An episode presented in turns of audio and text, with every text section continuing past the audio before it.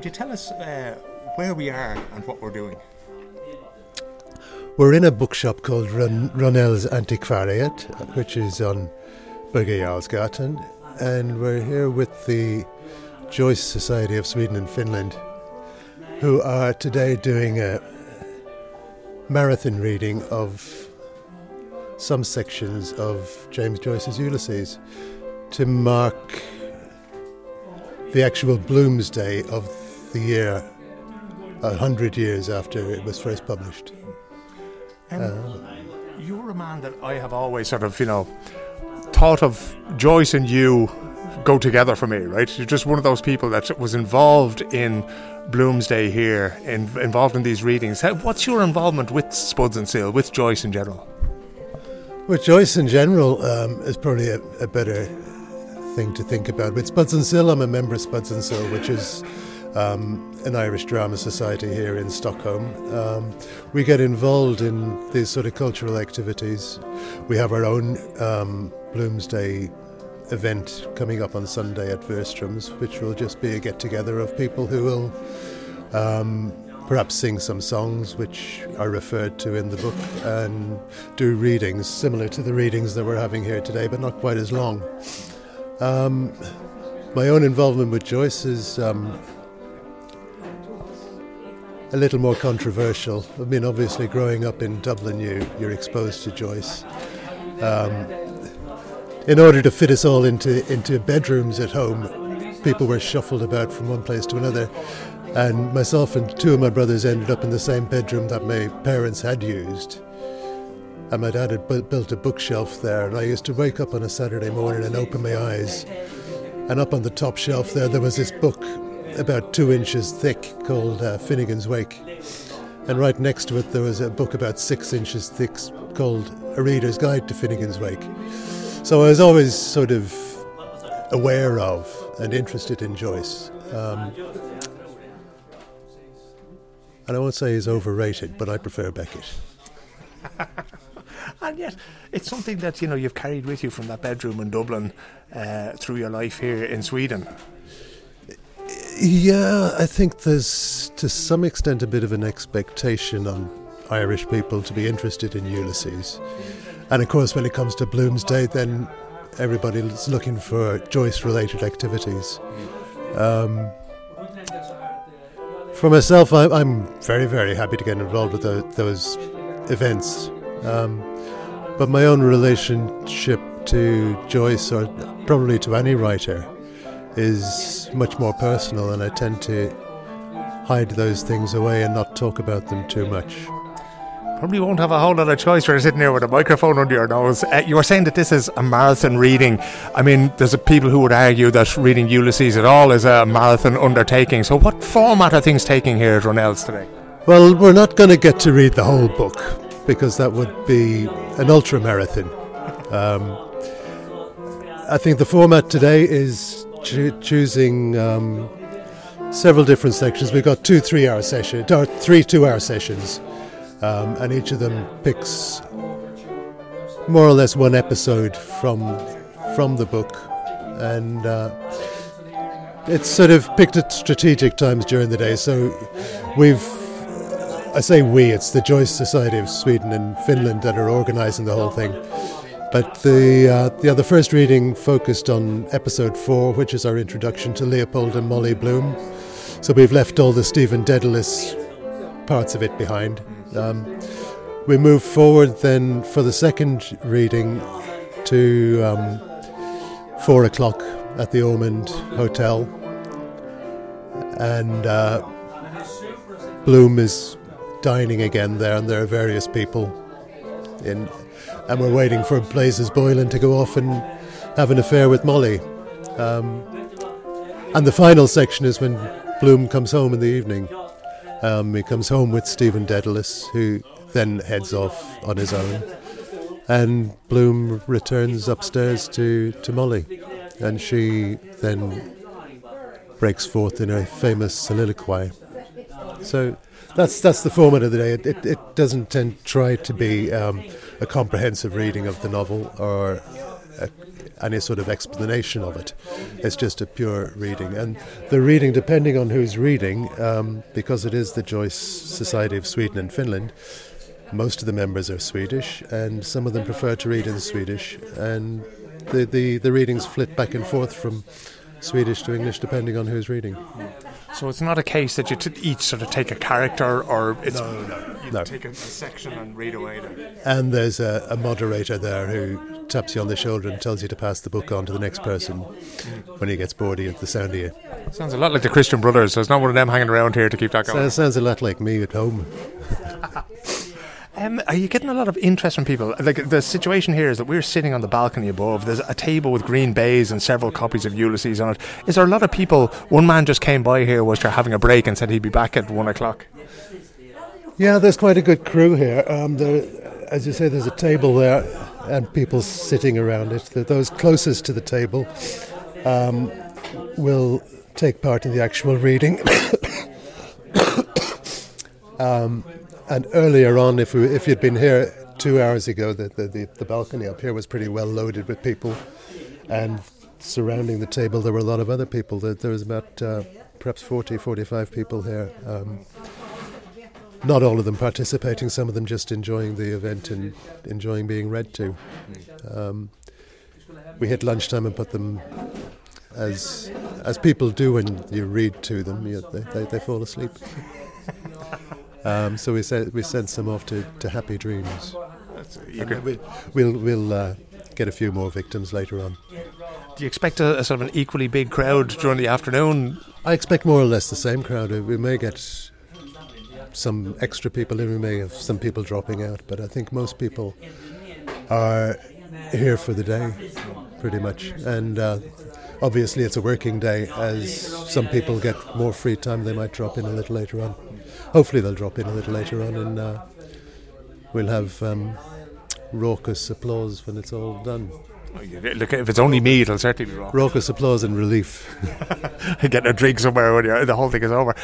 How important is it to you, Niall, as somebody who's lived outside of Ireland for a long time, who has an obvious love of, of Irish literature and culture, that a day like this, that it's marked in places like Stockholm and Helsinki and Budapest and New York? Uh, to me personally, it's not. Uh, critical.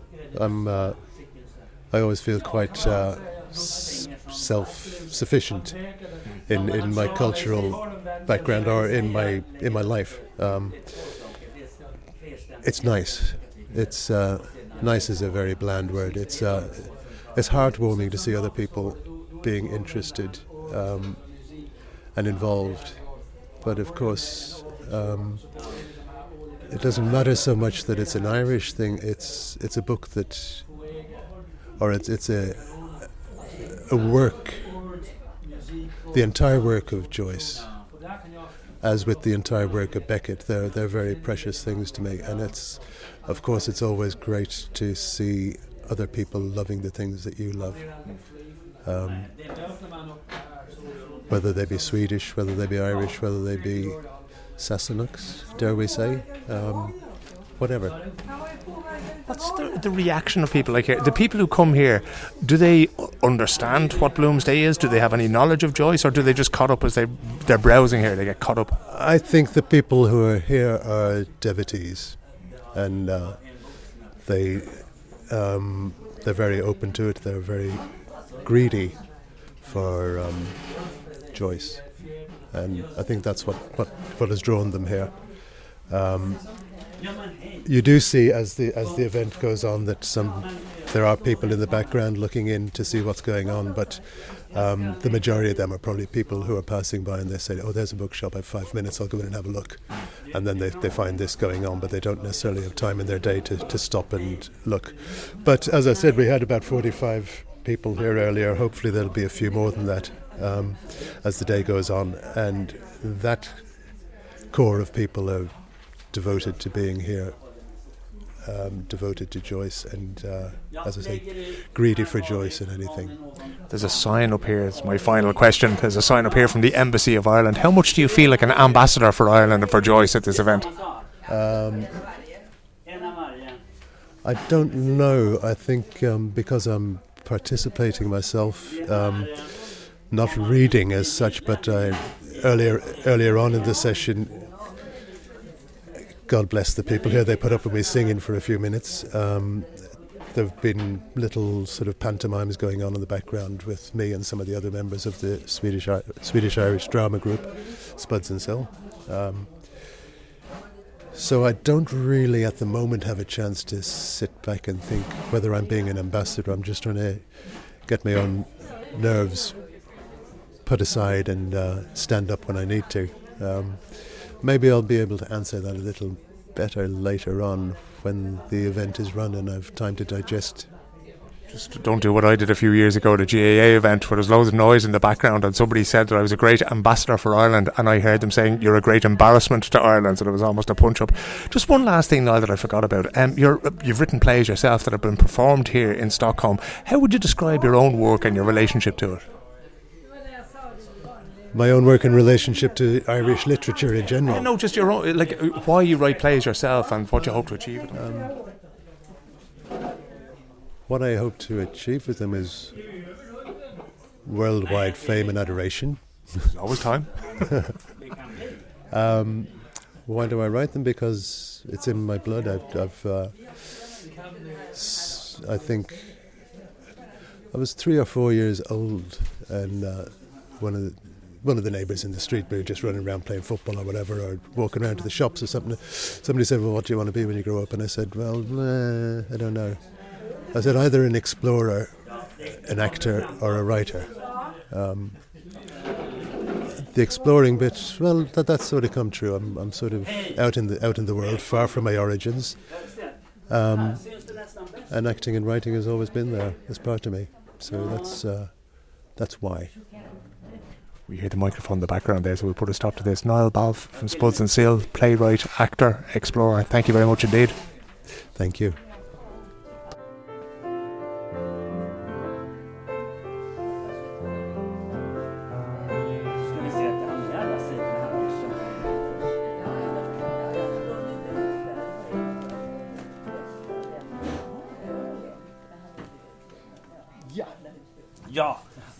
Förkunnar jag kapitlet öppna.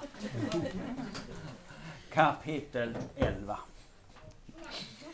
Jag, jag ska tala om det elfte kapitlet, Sirenkapitlet, idag. Joyce har knutit det här kapitlet till örat, till hörseln. Ljud hör vi överallt i det här kapitlet. Ljud av alla de slag. Det är på många sätt det här ett mycket innehållsrikt kapitel. Some of the sounds there from the celebration of Bloomsday, June the 16th in Stockholm. And, you know, it's it's always weird when you're making a podcast, and I have to say, you are all lovely people, right? I love every single pair of ears that wraps itself around this podcast every week. But there's times you don't get a whole lot of feedback, lads, right? Um, Claire King, I have to say, is brilliant. She will tell me what she likes and what she doesn't like, and if there's a fault in the audio or that kind of thing. But sometimes you talk about things and you wonder, Jesus, you know, uh, are people interested in this at all? Like, you know, are they interested in this subject, or am I just bringing it up? And it struck me that over the last whatever six, seven, eight months that we've been doing this podcast, that I've spoken about Ulysses many times. The James, great James Joyce book that has been celebrated around the world by embassies and by the Department of Foreign Affairs and by people like Niall Balfe that we heard from there, and the gentleman there speaking Swedish, talking about um, chapter eleven of Ulysses and and the importance of sound in it. And Jesus, I don't think I've ever talked so much about a book that I've never managed to finish reading myself. And I think Mark Ennis was there at that reading in Rönnells, and we are just talking briefly before I interviewed Niall there, and he was saying the same thing. And it's a very odd thing that it's like for some reason it's kind of like you know when you find an artifact in fucking Raiders of the Lost Ark or something like you know it's important but you, you don't know, you can't put your finger on why because you haven't managed to get stuck into it. And this year in particular, because it was 100 years since Ulysses was published, I don't think I'm alone in finding myself thinking, Jesus, what is it? Like, you know, what is it I don't get here? Um, when I was down with Niall and uh, the people from Spuds and Sill and the Joyce Society of Sweden and Finland at Rönnells, I was down there around lunchtime on Bloomsday last Thursday and I took some photographs and I put them out on an Instagram story, uh, my own sort of personal Instagram story, so not the one for the podcast. Um, and a friend of mine, Pete Carroll in Dublin, got back and goes, Look, at, I'm sorry, I've tried to read it 10 times, it's not happening, you know. And I've tried to read Ulysses, I'm trying to read it again myself. And uh, it's, you know, it's, I'm, I'm not going to use the word difficult. That's not fair because the book is there, it's just words, right? Get into it. Um, but one of the things that I found very beneficial was the Monday prior to Bloomsday, the 13th of June the Irish Embassy had organised an event at Scoil Teáthain, not too long, not too far away from uh, where this beautiful podcast is recorded for you every week at Sankt Eriksplan. So I was back here in my little office and I toddled down there for half past six and I met Pádraig and I met Matilda and I met loads of other lovely people. Yet I was down there. Um, and there was an event organised by the Irish Embassy and it was called Ulysses for Psychonauts. And it was Conner Habib, the Irish American podcaster uh, who has, I think, as the Ambassador Gormley, I'm paraphrasing now, put it, he has a very colourful past, right? Google Conner, you'll find out what he was up to. Great bloke. But he worked in a bookshop when he discovered Ulysses and he discovered the writings of Joyce and that. And he put on this really good talk about how to read the book or what you should expect from it. And one of the things that I sort of took away from that is that, you know, they talk about, you know, there's this sort of uh, thing in, in literature or in writing called stream of consciousness where you just write down the first thing that comes into your head, right? But Joyce was doing like a really, really refined version of that. So basically, he was writing the way we think and feel and experience the world. And when I took that into account and I picked up Ulysses again this week, it made a lot more sense. So you know the way you'll be standing at a bus stop, uh, or you might be waiting on the tunnelbana, or you might be, uh, you know, standing there waiting on the bus in Luleå, in and like you just realize, Jesus, it's not getting dark here at all. And then you think, you know, it's summertime, and then all of a sudden you're back in the summertime in your youth in Tullamore, or or in Thurles, or or something that you know some place you've visited. It might be you know West Cork or, or something like that. You're thinking of that, you know, the the light in the dark, like like the light in the night sky when it should be dark and that kind of. And then the feelings that are associated with that. You know, was it warm? Was it cold? Was it wet? Was it raining? You know, and all of those things come in in what Joyce is trying to do, and they're just they're just put there, right? And you have to find your own way through them. No more than you have to find your own way through your own thoughts every day, right? And it's challenging. It's not like fucking Dan Brown or the Da Vinci Code where you just read it and you turn page after page after page. You know, great book, fantastically entertaining, but a bit like uh, it's a bit like eating fast food when what you really want is a good big Sunday roast, right? So Ulysses to me is a good big Sunday roast. It takes time to digest. You may not li- you may not like all of it. There may be a few veggies there that are thrown on the plate that you're not a big fan of, right? But get them into you. Give it a go anyway, if nothing else. Because, you know, I mean, Joyce wasn't an alien. Like he was a Dubliner. He was an Irishman. He was a writer. You know, so I mean, it, it can't have been that complicated. You know, we are, uh, for some reason, you know, as a Swedish Irish community or as people with an interest in Irish culture and literature, I like to think that it's in our DNA or that it's somehow hardwired into us to have some semblance of understanding of what it is he's doing. But anyway, we leave that there and we'll get back, I'm sure, to the subject of Joyce and we'll get up to Bloomsday next year. But I promise I'll try not to mention it for a while. And we'll get on to a book of an entirely different kind now. So, uh, a few months ago, there's certain people that I've known for a long time, boys and girls, and I wanted to interview them for a long time. So when the podcast started up, you kind of have a list, an Excel sheet, and you go, right, you just write down names, you know, because, you know, you just know that they do interesting things that some of them want to appear in the podcast, some of them don't, and that's fine too. By the way, sure, I may as well remind you that this is a listener supported podcast. So if you can go to patreon.com forward slash Arrowman in Stockholm and support it there for a fiver a month, right? It's not even the price of a cup of coffee if you're going to Espresso House, or certainly not a cup, a cup of coffee and any bun with any self respect whatsoever. You just wouldn't get it for that, right? For that, you get all the podcasts I do the Premier Swedes one, the Arrowman Stockholm one, you get the Irish and Sweden podcast, and there'll be another podcast coming out now, probably towards the end of July. Uh, for the global Irish community, keep that to yourselves now. Don't you know? Don't go telling anybody about that just yet until it's out. So yeah, so hopefully there'll be somewhere around, you know, 8, 10, 12 podcasts coming out uh, every month there for 5 euros, 50 crowns, right? If you can't do that, swish 123 24 24 166. See if you can throw a few bob there. You can pay, you know, if you can throw in 500 crowns and swish, grant. That's you done for the year. I won't come back. You don't ever have to feel bad when I'm talking about these things every month. You know, you can go, okay, just rip through that. Yeah, let them get to the end of that, you know.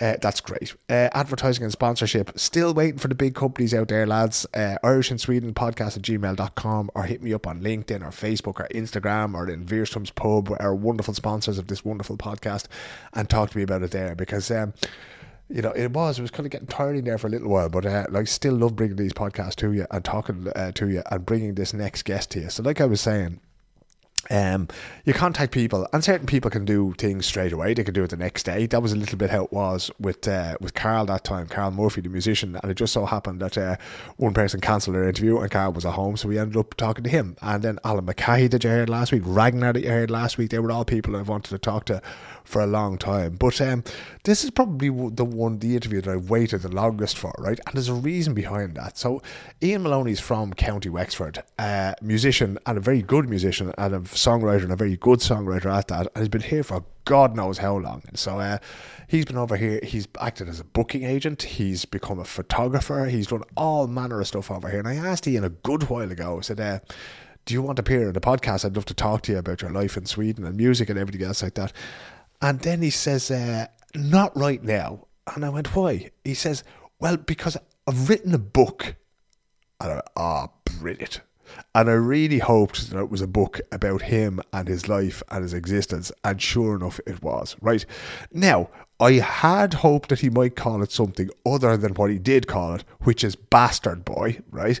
So always very hard to get the ambassador or, you know, a visiting dignitary to sort of do something with that. But I'm sure they won't mind too much. I'll put it this way. If you've had Conner Habib talking about Ulysses, you won't mind presenting a book called Bastard Boy. But, um, yeah, so and then Ian was generous enough to give me a copy of the book uh, in advance of it coming out, and I got to read it. And it's like we're f- um, um, of a similar age. I'd say Ian is probably a couple of years younger than me, but we come from that music scene that was in Ireland at the late eighties, early nineties. And I think actually I was in a band that won a, hot press competition in like ninety five ish. I think Ian may have won it the following year. Jeez, you know, you never know. Might even get that question out of him in the interview.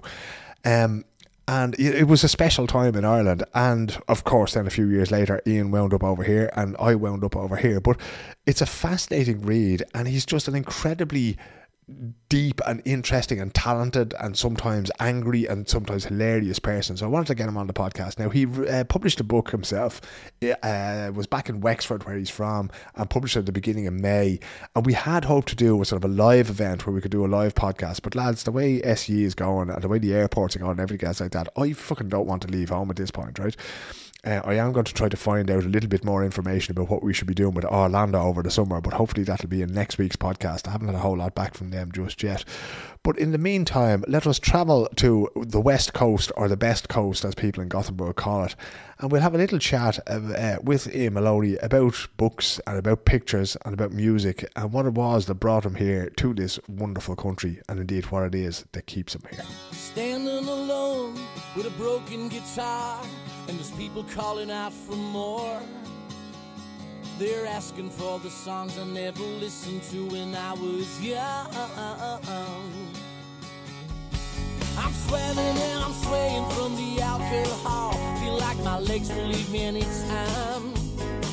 Well, I hope the lights go down. I'll turn off my guitar and my mind. And they say, Do you know the words to Sweet Home Alabama?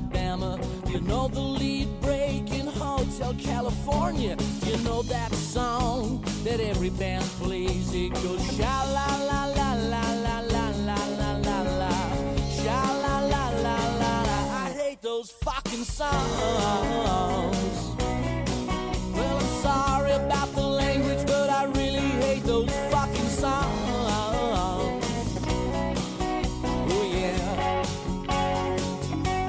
Moloney, I suppose the obvious first question is why Bastard Boy? Um, well, yeah, uh, it was it was a very uh, sore subject with my uh, parents, to be honest, because Yeah, I, I can't imagine you were sitting there going, "This is going to look deadly and easy." well, put it this way: there was only one paper, uh, newspaper in in the south the south of Ireland that got me even even gave me a square column inch because of obviously the title. You know, it was like the, the you know the typical conservative media, blah blah blah blah blah. You know, Can't trust but, journalism. but you- but you know yourself, Phil. Bastard boy in um in Ireland, is, it can be a term of endearment, especially in Wexford. It's, it's like You're some bastard boy. Mm. you know what I mean? That was brilliant. Some bastard boy. And basically, what happened was I was playing one night drunk uh, in Wexford, and, and the guy he, he used to Ray Connolly, he used to beat the tables when I play in a pub. And he just turns up and the sweat poured off him. And he said to me, You're some bastard boy. And I loved it. I loved it. You know, it was like it was a term of endearment, but at the same time, it was one of those, uh, you know, uh, terms that it's either, it can go either way, you know. So yeah. like, he was telling you he loved you without telling you he loved you, kind of thing.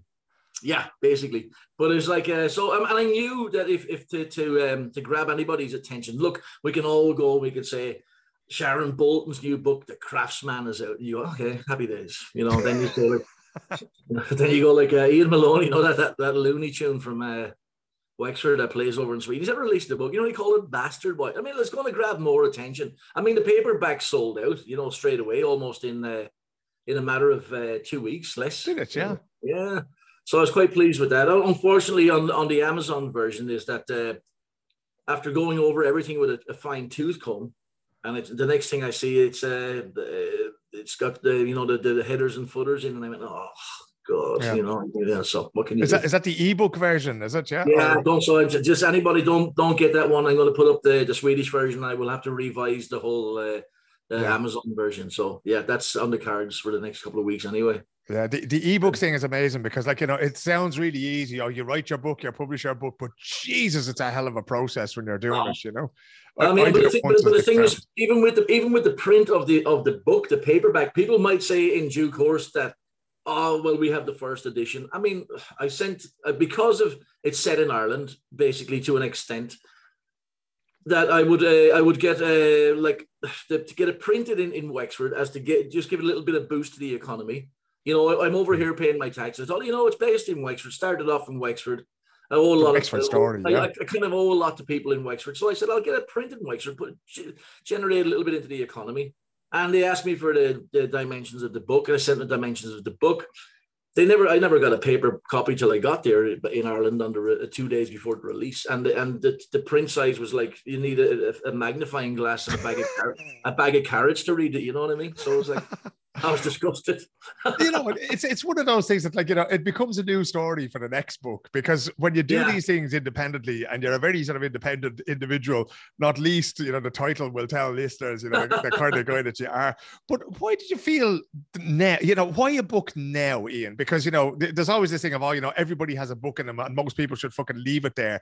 But the moment you told me that you were writing a book, I went I want to read that. I, I want to read that before everybody else. What made you think? Said, "Fuck it, I'll write all this down." Do you know what it was when COVID came in, and I was probably I don't know I, I got COVID in March 2020 when it just kicked off, and uh, I was I was extremely. So you're such a fucking hipster. I had COVID before it was popular. I had it when it was hip to have it. but I, I, I got I got it re- I got extremely bad, you know, bad hit, badly hit with it and uh, I lost like six kilos in five days. And I was like, I thought, this is it. I'm a goner. I felt like I didn't get the lung thing, but I, I had a fever and felt like I was on a ship, a burning ship in the North Sea, being thrown from here to there, bang bang.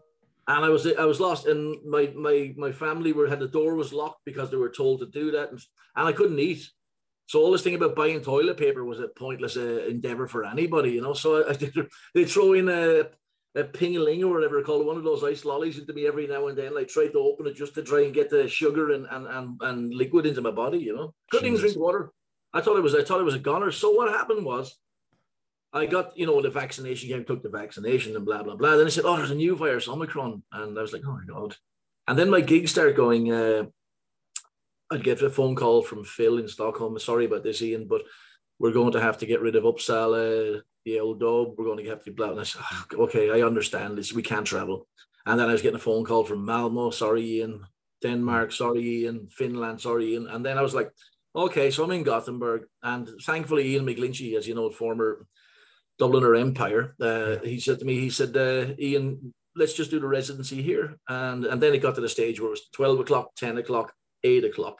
And then it was just, it was a pointless exercise for anybody to, um, mm. uh, to, to, have music. And uh, basically, my wife was at the making dinner here in the kitchen, and she said, uh, and her friend rang up. She had the phone on uh, speaker, phone, yeah. yeah. and she's and the girl said, "Oh, would you come and work with us as a receptionist in uh, in uh, Folktandvården? And I went okay. to my wife. I went, no, no, no, no, no, no. You work in the supermarket. People need food. Blah blah blah. I said, don't, you know, this, this, you know, this. And she, so she goes, and I went jokingly. I went, I will. right. Oh. So the next day, I get a phone call from uh, Folktandvården saying, "Hey, I heard you have interest in, in working with us." I went, "Yeah, yeah." I hadn't a clue who was ringing me. I thought it was a venue. So yeah, yeah. And he goes, "Do you mind if we do a police check?" And I went, "This is a very weird venue." so next thing, I'm, I'm in work. I'm in working in a, basically a glorified receptionist in Folktandvården here in Gothenburg, which is a dentist surgery, basically. Yeah, right? yeah. And uh, I was sitting there, and uh, next they start talking about Omicron viruses, and this virus is going to come, and this one is going, this, this, and I was like, oh. And I said, I have to write my daughter. She she was nine at the time, or eight, and I said, I'm going to have to write something to her to tell her where I'm from, who I am, what I'm about, yeah. who she is, if anything happens to me, because I'm I'm no spring chicken there. Mm. And uh, I said, okay. And as I started writing the book, I went, I can't tell her that. and then I went on a little bit further and I went, I can't tell her that. And then I went on about the Christian brothers and stuff. I was going, those bastards. I was like, so the next thing, the book just turned into a, a like a social commentary of the 70s, 80s, 90s. And I was my part in the music, growing up with the music. So hmm. everything that I listened to, like the ska, you know, Dexys, two tone, uh, everything, uh, rock, every, just every genre of music back in the 80s, which everything was good then. Mm. In the 70s, 80s, music was fantastic. Late 70s into the 80s, fantastic. Cure, Smiths, everything. And it turned into a book. And then I, I, was like 200 and something pages in, and I went, and I, and I you know, and, and, the hardest part was my dad. He's a he's a like a journalist and uh and print in the printing trade for all his life, and I had to send him a copy, and that was a quite a a tough thing to do. You know, like you go, oh my god, he how is he's going to read this? He said, I never even said I realized my illness was neurotic, drug-addled, alcoholic lunatic. how, how much of this? I always thought you were the quiet one. yeah, but how much of the detail would he have known? Like, would this have come as a surprise to him? I think. Uh, yeah, it came as a surprise, but he said to me, you know, don't change anything. He said, you know, he said, he said, there's a few things in there. One paragraph where you have the, too much of the F word and stuff. He said, you're not Roddy Doyle, so take that out. You know, so I said, all right, fair enough. And so I, I, couldn't, I couldn't not but agree with him. You know, so yeah, yeah. And, uh, and that's, did you? Yeah, you, was you were saying in the beginning there because because Evie is obviously how old is Evie now? Is she ten now? She She'll be ten next month. Yeah, yeah. be ten next Monday. Okay, so you're writing this as a sort of a historical document to Evie. I love that idea because you know your audience, right? This is to explain yeah. the story of how you grew up, and I think mm. it's a kind of a crucial thing for a lot of us, especially the older listeners here, of our kids knowing who we are and where we come from. But did you ever think, you know, of was there stuff you left out ian? Is there stuff that you're only going to tell there's, me? there's, there's, yeah there's a lot of stuff i left out but i'm, I'm still i'm still uh, playing with the idea of doing you know the second part you know and i have in my head you know the old smiths lyric uh, from the queen i think it's uh, you know caligula would have blushed you know yeah. the second part when i've actually got to scandinavia but I, I don't think i could even i could write it but i'll be disowned by everybody this is the problem about telling the truth, really, isn't it? It's like you yeah. know, well, just I mean, most people know it anyway. You know yourself, Phil. You've been on the on, on the tours over here, and I was thinking, I but what, but I do have an idea of, of basically um uh, doing a, a, a, documentary you know i got some film cameras and stuff and i'm thinking about doing the effect of like a social document like a social documentary mm. uh maybe three parts over um, and try to get a tv company to get involved and maybe yourself and because you've been around the, the, the block. And uh, basically what it is is we go and interview the old musicians and uh, the new musicians the old pub owners the, the, the empire chains the blah blah blah. And and the, the effect of irish and uk uh, music and culture on swedish culture since the early 90s mm. and that's my that's my next uh, project anyway. So it's uh, i'm trying to trying to scale it out now and see how i'm going to work it out and you know get the info and you know yourself so yeah, it's it was one of those things. It's always getting funding for these projects. The ideas are always there and they're always brilliant, but it's getting actually getting the thing made. How do you find the process of writing? Because songwriting is one thing, and you go mm. into great detail about your own career in the music business and the whole yeah. thing of imposter syndrome and all that. That sort of stuff. If anybody's considering joining the band or starting yeah. music, it's absolutely brilliant. But did you find it very differently into songwriting to actually sitting down and putting your thoughts on paper uh, in the long form?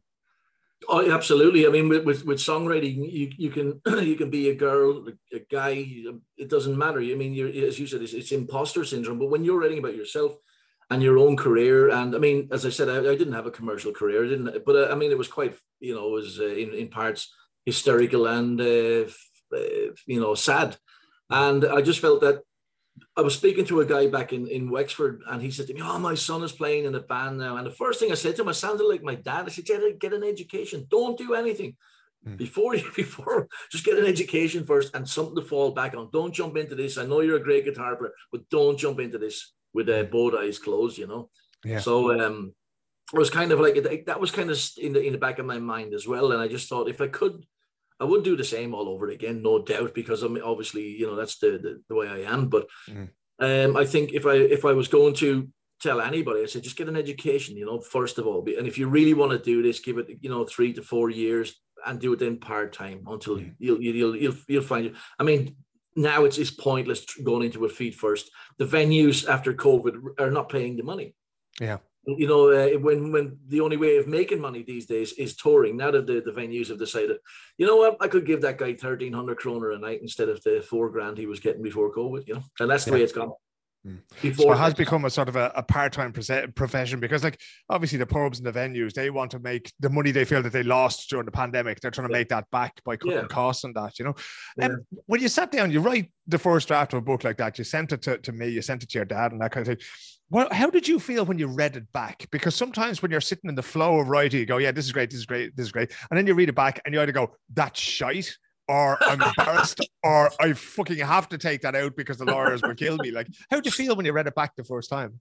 Um, I, I, I, I, didn't feel connected to it. You know, it was kind of like an exorcism of sorts. So when yeah. you when you when you write it, it's, it's gone. It's like when you do a song you know, you'll hear people people say to me, "Oh, it must be great, you know, playing." Uh, loud. And I said, "Nah, I don't, I don't play it anymore."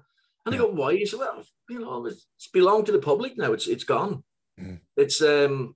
And for me, I, it was like a cleansing of, of sorts. It was like um, all the little stuff that used to niggle at you until you know a certain age, and then when you wrote about it and it's gone, I don't I don't feel any guilt now. I don't feel any sadness or sympathy or anything. You know, it's, it's done now. That's it. It's, that was nice. It's an experience and it's over with. But is, is that is that a relief to you then, Ian? That oh, know, absolutely. oh yeah, I'm 100 percent. I mean, now it's like after getting rid of that, because it, I mean, you have a lot of people coming up now who they go, "Oh, Ireland, oh, I love to play," especially here in Sweden, Denmark, Finland. They go like, "Oh, some Irish music," and they don't realize. You know, one time you, myself, we were we were best band in Ireland. You were best band of the year before me. I was the band the band the year after you. I mean, we've been on on the cusp of of you know becoming hugely commercial. Yeah. And basically due to uh, you know not bowing down to uh, those in the the almighty positions of um, you know writing your name on a on a contract. Yeah. We never we never got that that uh, opportunity. So um I remember sitting in the Boar's Head in Dublin, the oldest pub in, in the city, with a contract for a half a million pounds on the table. Yeah. And we took it away to the lawyers. And before we got the chance to sign it, the record company had gone bankrupt.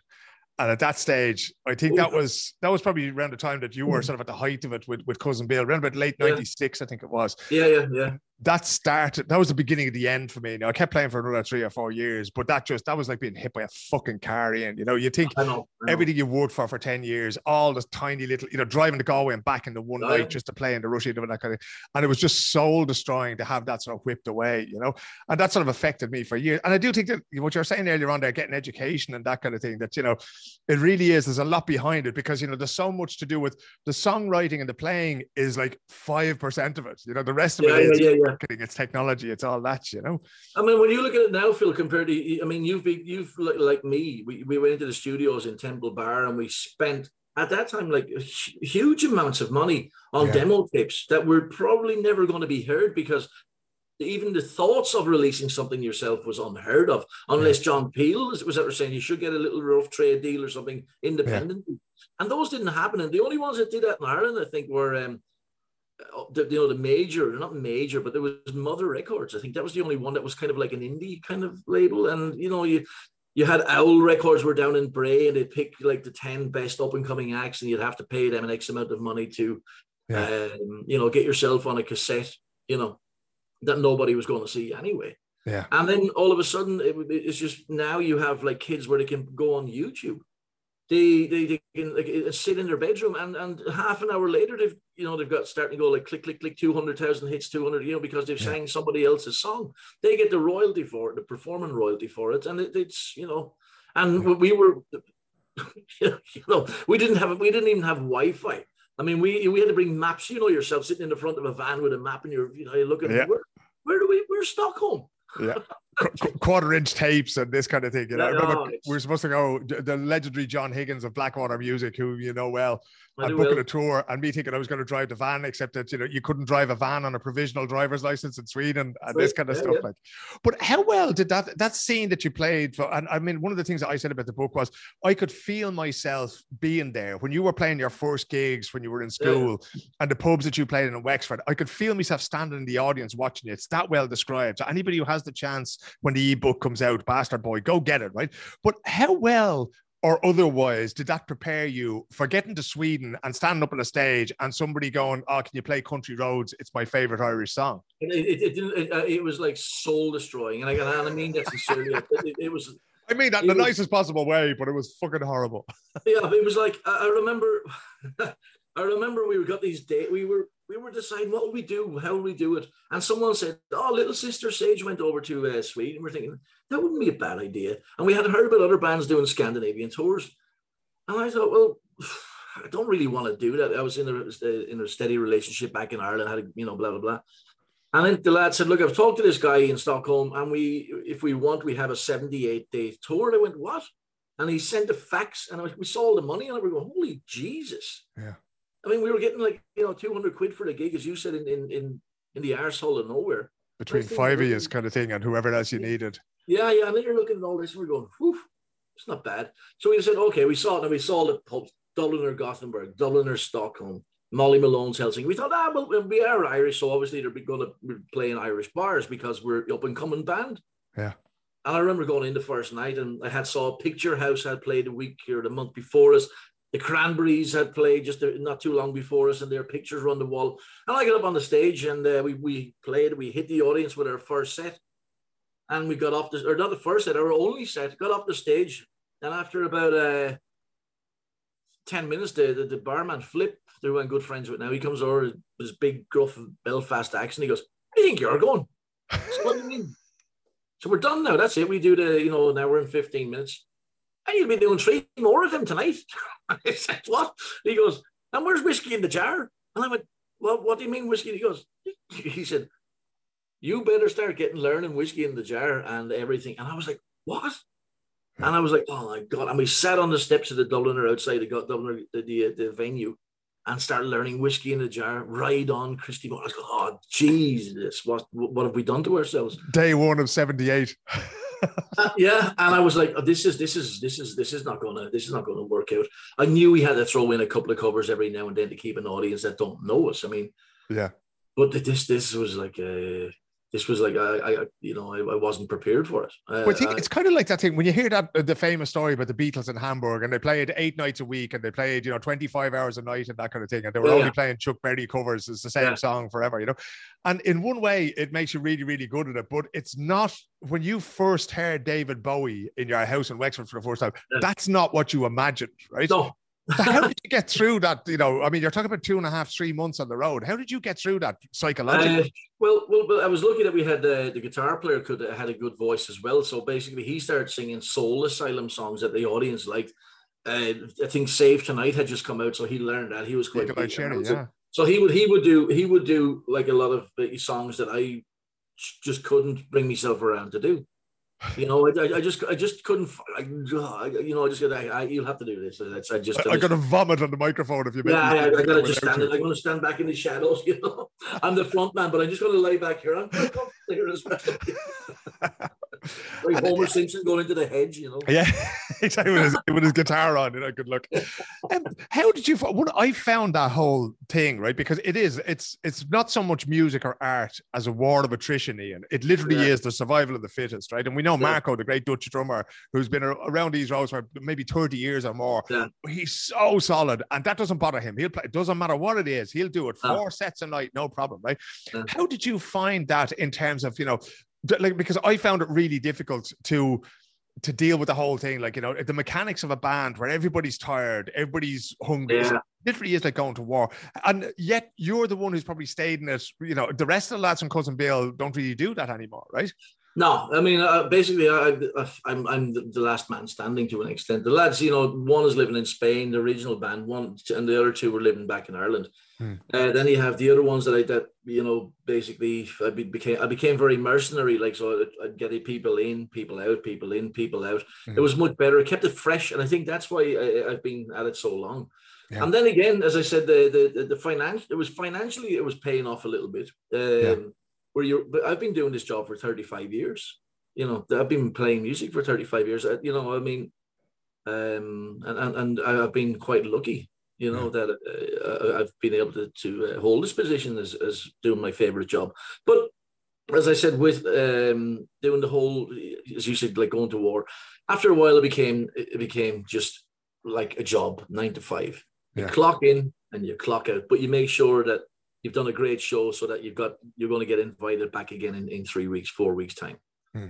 So as I said, uh, John John Higgins said to me once, he said, if I if I could clone your DNA, I'd put you out on the road seven nights a week. You know, so I said, I know you would. I'd say you had a right go at it, was you had you trying to get it out there. you know? So, but, Because- but it, it's not, it was you know it was like but it was tough. But now it's like you know um, most of those venues have either hit the wall or closed. You know, um, unfortunately, because I mean I get a lot of calls from lads in Ireland, in the UK and, and elsewhere saying you know we want to come over and do a Scandinavian tour, and I'm saying well if you can find the venues, lads, I'd be delighted because I can't even find them now. You know. Yeah. Uh, Um, how much has it shrunk? Because you pretty much took over from John. You were working with John. You were doing your own gigs, and then you were booking other gigs as well in you know in Oslo and Molly Malone's in Helsinki. This kind of thing. How much has the sort of the circuit shrunk now? You know, how many venues would you play in a month? And is it always the same places, or I, I, I, I stopped. I stopped doing the traveling when when they stopped doing the. You know, I mean, you have a. There's an old saying you have to speculate to accumulate, and some of the hmm. bars have been have been taken over. The, the bars that we used to play and have been taken over by new owners. So it's not like the old owners from before. Yeah. And basically, it's like trying to haggle for money, and I don't want to haggle for money. If they had said this is what you were getting before COVID, you'll get the same when you get back. But instead, it was like, you know, I mean, what's the point in me going to Stockholm for hmm. uh, and paying a thousand uh, odd kroner for a train, or even driving up, and then turn around and you're getting less in for back for you know after paying tax, you're getting you know you're getting like seventy five quid basically. And I, I, I don't want to do that. And I, so now basically I'll, I'll go to uh, Aalborg in Denmark. I go to Mal, uh, Fagans in Malmo, and that's it. And uh, Beans Bistro, of course, here in, that I have a residency in, in here in Gothenburg. Mm. So uh, that, that's as far as it goes for me, really. You know, I don't. Um, there's there's no there's nowhere left, Phil. It, it was like before you had. Like you, you had from Os from Oslo, you had oh, well Stromstad is still there. We have that's it's seasonal. We had Oslo, Stromstad, Uddevalla, Trollhättan, Göteborg, down right down Varberg, the Helsingborg, Malmö, Copenhagen, Odense, Esbjerg. The whole way you had like, and then you're going across. You had, as you know yourself, you had Stockholm, Västerås, uh, Scho- uh, Jönköping, Enköping, Yeah. and then you had There was one uh, in Sundsvall, and there was Sund- Öst- uh, Gällivare. Östersund as well. Yeah, yeah. Gällivare. mad places altogether. I, I- that was the maddest one for me. That was the that was the maddest gig I ever played. I mean, I, I turned around. I had like it was here. I think it was um, February. I just thought, ah, you know this Miles Gothenburg is mile, like, and got a call saying, "Can you go and play in Gävle?" And I said, "Yeah, oh, no worries. Well, I'll send over the flight tickets in a little while." I said, "The flight tickets to Gävle." Yeah. So that's okay. Maybe maybe the guy who owns the pub is a multi-millionaire and he just wants to show off his. Uh... and I said, "Okay," and uh, flew over to Stockholm. I just looked up GV and I see the GV sign gate 103, go to it. I said, all right, I went over, jump on the plane, not thinking of anything, literally not thinking of anything. And I sit there, and after an hour and a half, I said to the girl, I said, Are we circling around? She goes, What do you mean? I said, Well, I'm, you know, this is taking an awful long time to land. She goes, Where do you think you are? I said, Well, I'm going to Gävle. She goes, Can I see your ticket? And I showed her the boarding card. She goes, Have you not read this? And I said, What? Was- I just saw GVE, you know. She said, You're you're going to Gällivare. I said, Where's that? She goes, She looked at me. She goes, The Arctic Circle. Yeah.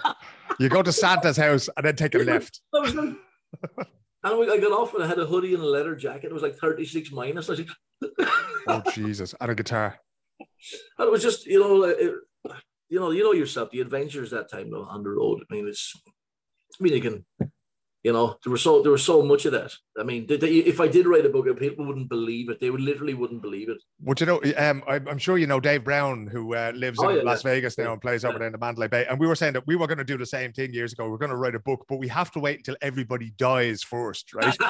because a you can't libel the dead, and the other thing is they can't come after us for any other reason. But in the true. same way, I was over in Molly Malone's in Helsinki, which is right in the square, or not in Helsinki, in uh, in Tallinn, which is right on the square there. I don't know if you ever played there. You know? no, I've never played that one. huh? And one night, I, you know, you have the lights in your eyes and everything else like that, and you're bashing it out. And the next thing, some some American voice calls up, play Danny Boy, and I just let fly at them.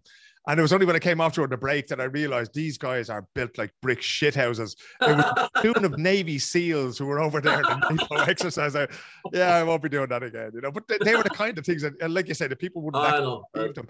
But Uh, Ian, one of the things that I mean, uh, the, the book is one thing, and your brilliant history and music is another thing. But a few years ago, I noticed on Facebook you started to get into photography. So there's literally nothing creative that you won't turn your hand to. So have you turned that into any sort of a business now, or is that just I, something? that- I, I did it, but unfortunately, COVID hit that as well. You know, I, I was I was doing pretty okay with um, the photography, just doing family portraits and portraits. It was, you know, it kept my it kept well with a few sessions. You could buy a new camera, a new lens, and it kept me occupied. I had stopped. I stopped smoking. So Yeah. basically, I had to find something to do. So I had an old iPhone. I was walking around going, "Oh, that's nice," and I took a picture. And my brother uh, and my uncle, who were involved in photography, rang my wife and said, "Get him a camera for Christmas." Hmm. You know, and she got me this little Lumix camera, and I love it. You know, and it's uh, and I really got into it. But I went head head first. You know yourself. It's an expensive business, isn't it? You need long pockets. Put it that way. Yeah. How about you? You sort of started taking. Yeah, I, I love it, because every now and again you get up. I don't use Facebook much, and one of the few things that keeps me there is getting up and seeing the pictures that you take on your way home from your residency at Beans Bistro in, in Gothenburg there, because there's Yeah. some magnificent pictures of, of the harbour and of the empty streets at three or Yeah. four o'clock in the morning. You know, so are you are you able to get back to that? Is that something you're looking to get back to now that the pandemic is is over in inverted commas? Uh, I'm, I'm still, I'm still obviously keeping my foot in the water with, or my toe in the water with just with doing just with photography. That'll never go away. But no, the commercial aspect of it, I found that you know, I'm not just saying about you. You, you take a picture and a girl will come up and go, "Can you make me face smaller, make me hair smaller?" And you're just thinking, well, this, you know, this is who you are, you know. Yeah, I'm a And, photographer. uh, I'm not God, pet. Yeah, and uh, and basically, and then it was like you know, you say to them, "This is the price for twenty minutes or half an hour, an hour," and you know, they just go, "Huh?" And I go, uh, "Yeah, I know. That's that's what it costs. I mean, Yeah. I got to pay rent on the studio, and I got to pay this, and I got to pay that. You know, it's not just you coming in and I'm taking all your money. Yeah. I've got to go home. I've got to go home and do five to six, maybe ten hours of editing on the picture, so that you will be happy with one on your on your mantelpiece." Yeah. And I just couldn't. I couldn't deal with the whole, uh, you know, that kind of uh, just being completely fickle, basically. You know. Yeah, it's kind of difficult. I mean, it's it's like this as well. Every podcast I have to tell people how they can sponsor it, how they can support it, and I fucking hate doing it. But at the same time, just because you create something, just because you know you're using your imagination and your skills and that kind of thing, it doesn't cost nothing, right? This big ass No. microphone here in front of me costs money. Your cameras cost money. Yeah. I'd imagine by now you have a fairly decent guitar, a bit better than the one that you described buying as your first guitar and Bastard Boy. I'm, I'm, I'm, well, I'm looking at. I'm looking at now. I've got a. I'm looking at two Gretsch uh, jumbo. Western. Yeah, your fucking front room's like Music Maker on Wicklow Street there by now, you know. But all of these things cost money. Your time costs money. And Yeah. the 35 years you spent learning to play whiskey in the jar in 15 minutes on a step outside the door, Uh, all that has value, but it's very difficult to, to convince people. Why do you keep getting into things people won't pay for? Apart from, you know, being a, a receptionist for a dentist, you know? But, yeah, but basically, I, I, I don't know. I, I, I, I just couldn't. Like, there was something about growing up in Ireland, as you know, and uh, for me, I don't know. I didn't. I didn't ask for it, but I, I, I, you know, I just thought like nine to 5 Mhm. Is that what it is? Is this is this literally what it is? You get up at eight o'clock. You have you rush. You have your breakfast. You rush in, wash your face, and run down to work. Come home. Your wife doesn't want to talk to you. Your husband doesn't want to talk to you, and you're, you you sit down. You've got five screaming kids because you can't get contraceptives and you just you and you're staring at the opportunity knocks in Coronation Street till you go to bed, and that's it till you're 65. And I thought, I don't need that. You know, I won't I be don't- doing that. no, and, that was it as a kid. I was like Mm. eight, nine years of age when I realized this, and I was thinking, you know, why what's to if they, you know, they were saying, oh, why life is wonderful and this and that. And, and I just thought, if life is so wonderful, why are you so sad and unhappy? Mm. You know, and uh, it's because it obviously, you know, Ireland was quite, you know, a country of habit, basically. Yeah the day, you know. And, and I, I mean, we we do things the same way because this is what we've always done, you know. And I think that if you're in any way inclined to change things or to want to do something different, because it wasn't an easy path either. Because you know, you mentioned in the book as well that one of the things that I found difficult and that I found really good about coming to Sweden, because in a way, when we came over here uh, and when we were younger men, we could reinvent ourselves, right? It didn't matter. You weren't bringing all the, you were only bringing, you know, maybe one or two lads out of your band with you, but you weren't bringing all the baggage for, oh, that's Ian Moloney, you know, yeah. oh, I saw him do this gig. Oh, that band, you know, they really should have been great. Yeah. They weren't, Yeah. you know, and Yeah. so you could kind of park your failures at the border and just become somebody new, you know? But it, was, but it wasn't wasn't just that, Phil. But you have to remember that over here, as a musician, you are literally like it's not that you're part of the service industry. They see it that way. Yeah. I mean, first you you, you pay your taxes. You, you the same as a waitress or a bar person or a bar Mm. manager or a pub owner. We we're we're no different. So you know, it's it's, it's like it's hand in hand. Yeah. But in Ireland, if you said you were in a band, they would they just didn't they wouldn't accept it. Is that Yeah. and what's your real job? Yeah. I said, oh, oh, you want money for that? Ah, Jesus, come on, you know? Uh, so so so what do you what do you do then during the day? Yeah. Well, I've- just got home at four o'clock in the morning after playing down in, in Clonakilty and Cork or somewhere. Uh, Yeah. So and I'm going to play in Dublin tonight in Temple Bar. Yeah. And they go like, so is that what that's what you do with your day? You sleep all day. You go like, well, I kind of catching up. Yeah, I gotta I've got I gotta sing. Yeah. I work all night. That's Yeah, what I'm, a vampire. I'm on the vampire shift when you're at home dreaming of uh, you know blah blah blah. Do you find you get more respect for for for your trade, uh, being a- a working musician in Sweden, than what you would in, in Wexford? I mean, you still get it over here where they say, and, and what do you do when you're not playing music? You know, and you, here we go again. Yeah, and I said that I, one of the reasons that I, I, I, that I wrote the book is that people should should realize that when you get people like you or me or whoever, but I stuck at it. But there and we're people like me. There's not very many, if you if you know what I mean. There is a few, but instead of saying to them, "What's your real job?" They're they're they're doing their real job. They're paying their taxes. They're going home to their wife and their kids. They're watching their the, the same. They're watching Netflix on a Monday night when there's no gigs. Tuesday night. It's not different. I mean, hmm. I was trying to get through to people to get rid of that that that whole stigma of, of that are on that's on musicians that they have that as a full time job because it's not you know I mean that's that's not how it is, Mm. and unfortunately because of that it, it now that music has gone so far down the rung of the ladder. Now you've got like what's what's the first thing people are doing to go home now? Put on Netflix. Years Mm. ago, you go home and you go bought a new album today, or I have a new album I haven't listened to yet yeah, you know now it's like that you're so far down the rung of the ladder that um you know you're you're out there on the global scene in in minutes not not in not not in years you got like I, I put up that slack cd that i had from from the band i was in the early 90s Mm. I went. I went up last month uh, for to, to, with, to, with the record company, and I said, "Okay, it's 17th of June." I never even bothered until last night to say when it came out. Said, "This is what I did. Mm. This is this is a, a, a part of the what I what I did in the early 90s." You know, Mm. I had no, I had no, no, you know, oh, get out there and listen to my song. If they want to listen to it, listen to it. If they don't, they don't. You know. Mm. I mean, it's that's that's the that's the sad thing about it. I mean, it's it's not that I'm, I, you know, you know, you. I have to admire him, but I don't like his music. Is Ed Sheeran? Just one guy with the guitar, go off you go. You know. yeah, do your thing. But at the same time, when it becomes so accessible, I mean, on the one hand, it's absolutely brilliant that you can write and edit and do the cover for your book yourself and put it out Yeah. there.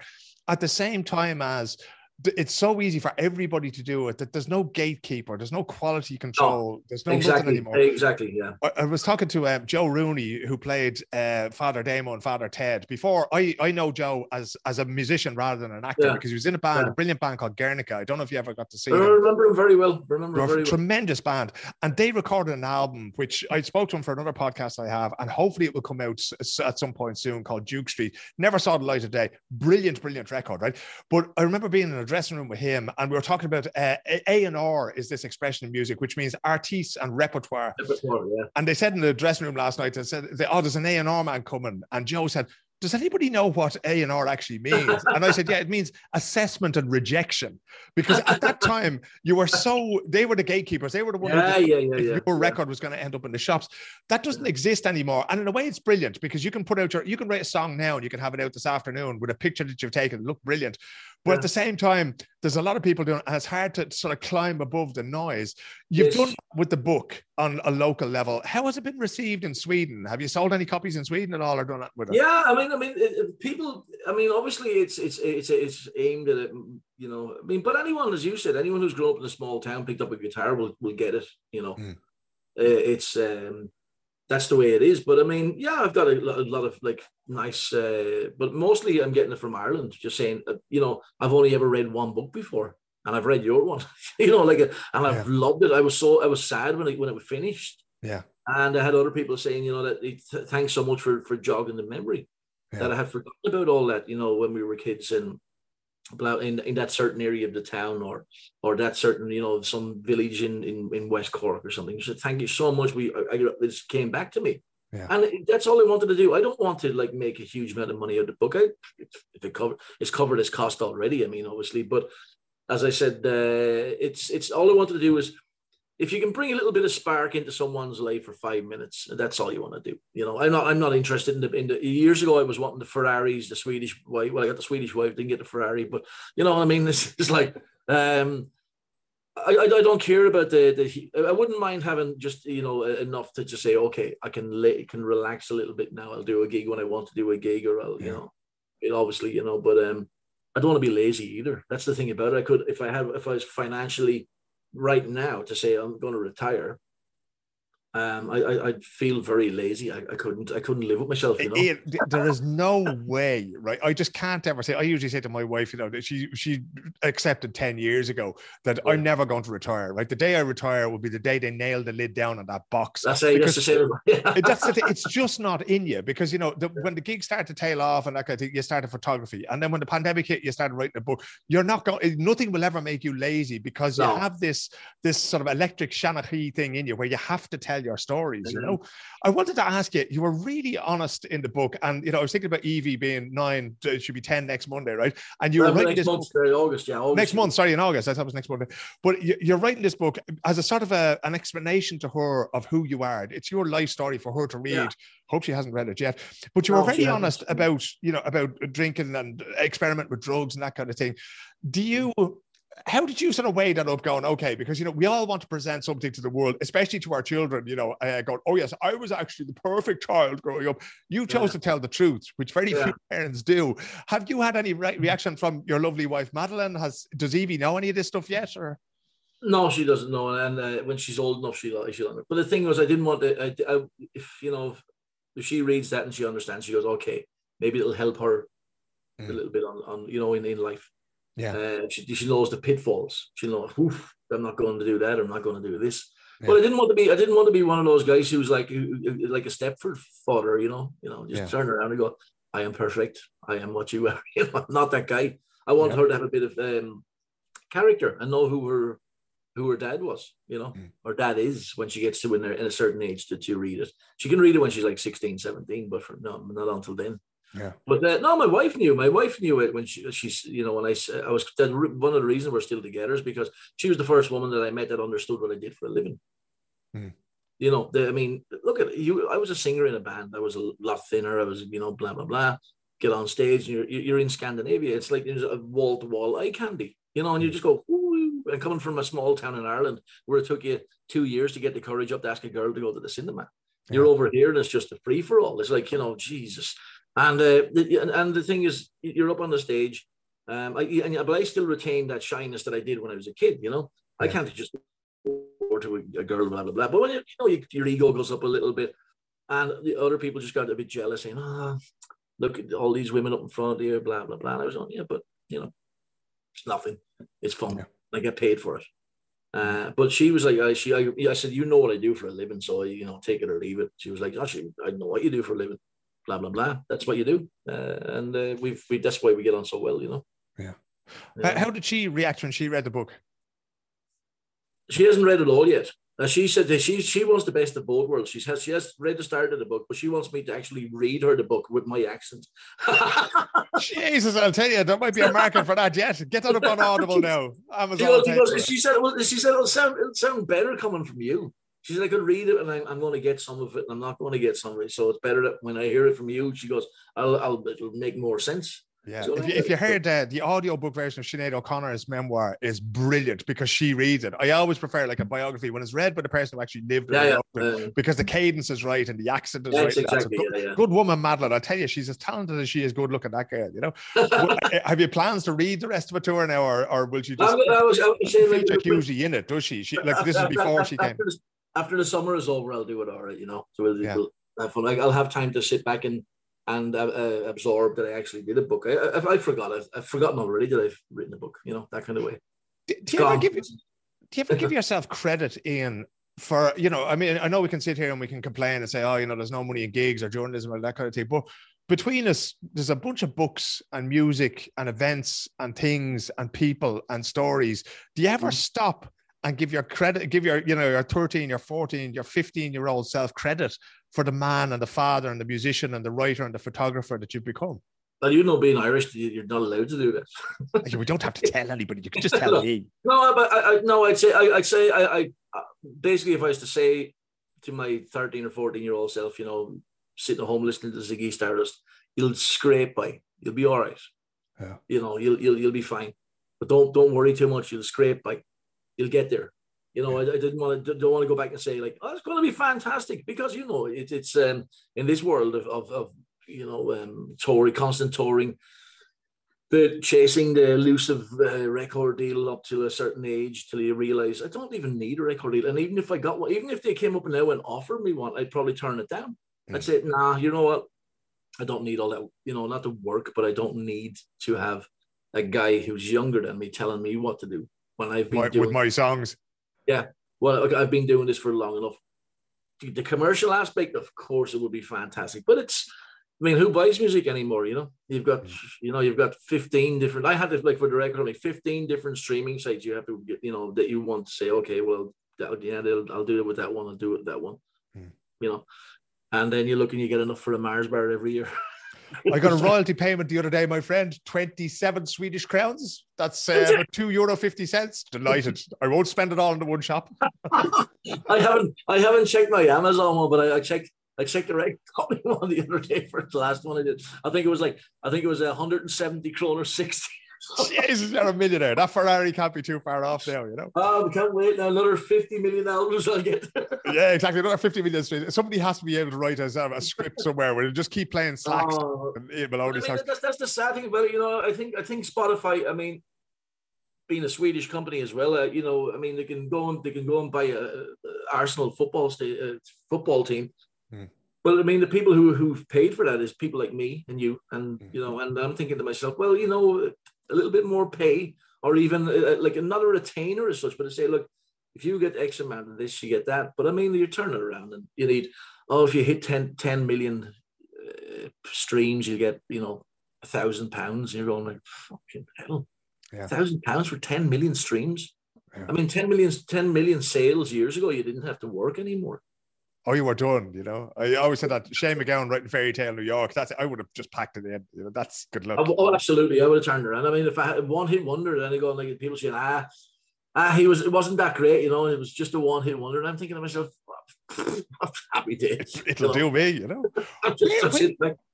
Where, where do you see yourself in in 10 years if that's the case? Because, like I say, you'll scrape by. Um, I mean, you have a lovely family down there, you have a fairly decent lifestyle. You're able to talk to me in the morning, you know, which is not too bad. We don't have to talk to normal people, we can talk to each other. but, but where do you see yourself? I mean, you know, we've said that we're not going to retire. What do you want to be doing in 10 years' time? Then? Um, well, I, I want to be involved something somehow in, in either you know photography, music, um, maybe booking music, maybe being a bit more of a I can't say a, ment, a mentor of sorts, but I mean uh, you know I'd like to see live music making a comeback that mm. to the extent that it was uh, a few years ago. I mean, look, people say, oh well, I'm getting a gig here and I'm getting a gig there. Get, yeah, but I mean, it's not the same as what it was. Mm. I mean, you can see Springsteen's coming over. You've got you've got Iron Maiden next, you know, in a couple of weeks' time. You've got and they're they're touring constantly. I mean, they're selling out stadiums. But I'm talking about musicians who are at our level, Mm. where one time you had like um, 100, 100 venues in Scandinavia that you could pick and choose from because I'm not going there. I don't like it. And then you know, and you've got ten other ones to choose from. Now it's like I've got one venue I have to go to. You know that kind of way, which I, I won't anyway. But um, I would like to be to be give promote a little bit more. You know, prom, yes, do some bookings and maybe even get some more venues um, out to the public. You know, uh, mm. I'd like to get some music, more musicians involved. I'd like to do another book actually. Uh, this time non-fiction. You know, which I have. I have an idea in my head anyway. Mm. Um, so I'm going to start work on that next week. So it's called Amongst the Fickle. amongst the thing. Oh my god, I can only see how this is going to end. Uh, is it is it about a, a, a pub singer or a troubadour who? No, no, no, no, no, no, no. It, it's it's uh, it's kind of like I'm not going to say too much about it, but I mean, when some people are really off, that's about me. I'm telling you. yeah.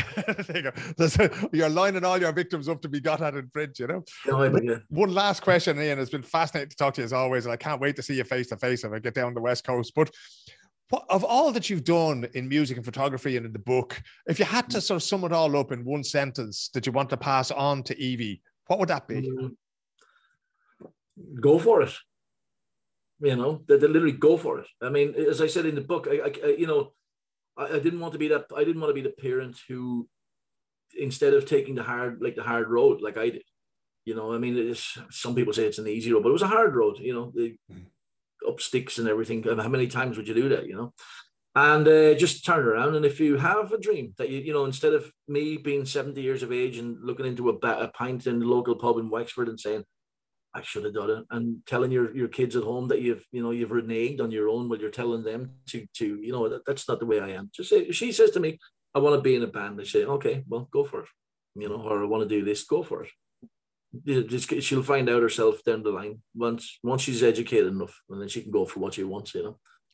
And she could st- she can start that uh, education at the age of sixteen with an electronic copy of Bastard Boy, which will be out again soon on Amazon. Let me know, and I'll tell people again when they should go and buy well, it's, it. It's, it's, on Amazon, but if they don't mind being interrupted by heads, head, headers and footers in the middle of the page, all right, you know. That's cool. But get, get on there and get it because, as I say, it's an amazing story, and really, you know, it, it put me back in a time when you know U2 and being the next big thing, and everything. Like it was a completely different Ireland in some ways, but it was also the very same Ireland we have today.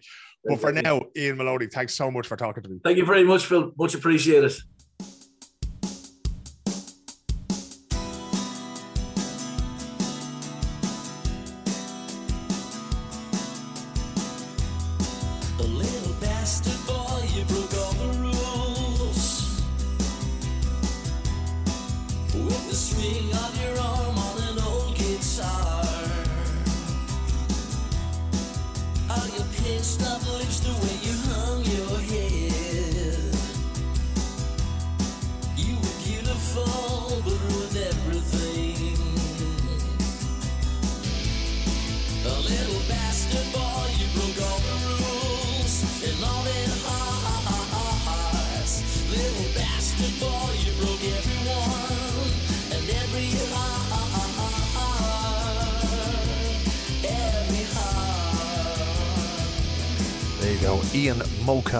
Moloney from County Wexford there, and a little snippet of a song of his called Bastard Boy. And just before the interview, uh, you would have heard from the song Revenge of the Cover Band Singer, which uh, the first time I heard the chorus of that song, I'll put it this way: I should have known what he was going to call the book after I heard the chorus of that uh, song for the first time. My apologies if you're listening to that in the kitchen making the dinner, and the kids are sort of five years old, and now they've learned a whole lot of words that they probably shouldn't be using just yet.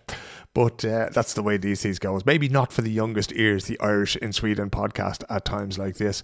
That is all we have for you this week. Um, again, so just a cracker's time altogether between Bloomsday and chatting to Ian. And there's another couple of interviews to go there. There's going to be, uh, I'll put it this way, slightly less ambitious podcasting in the month of July because you'll all be off in your summer houses or back in Ireland sitting staring out the window as the rain flies horizontally past you. Uh, so we'll see what we'll do with that. There might even be a little bit of a break there, but there's another couple of fascinating people booked in in the meantime. Next week, of course, uh, as you're listening to this, you know, from Monday onwards, next week is midsummer, so we'll see who we can manage to squeeze into next week's podcast, and then we'll uh, we'll lower the tempo just a little bit. I may go back and pick out some of the interviews and just sort of, you know, reprocess them, put them out again, you know, repackage them with a couple of other different people. You know, we might do one where, you know, it's musicians like Ian and put them together and uh, just give you a chance to go back over some of the stuff. But you know what? You know, let me know as well if there's something in particular that you'd like to hear again, or a particular subject you'd like me to take up before uh, we we uh, go na- we go down a little bit uh, before the summer. But in the meantime, uh, I hope you're enjoying the fine weather. I hope the kids are now off school. Uh, I hope they're you know doing their summer camps or you know you're finding yourself sort of getting through the last few bits and pieces of work and that uh, you get a nice long hot pleasant summer out of it and wherever you are and wherever you maybe be look after yourselves and look after one another and she'll be back again on the Irish in Sweden podcast before you know it.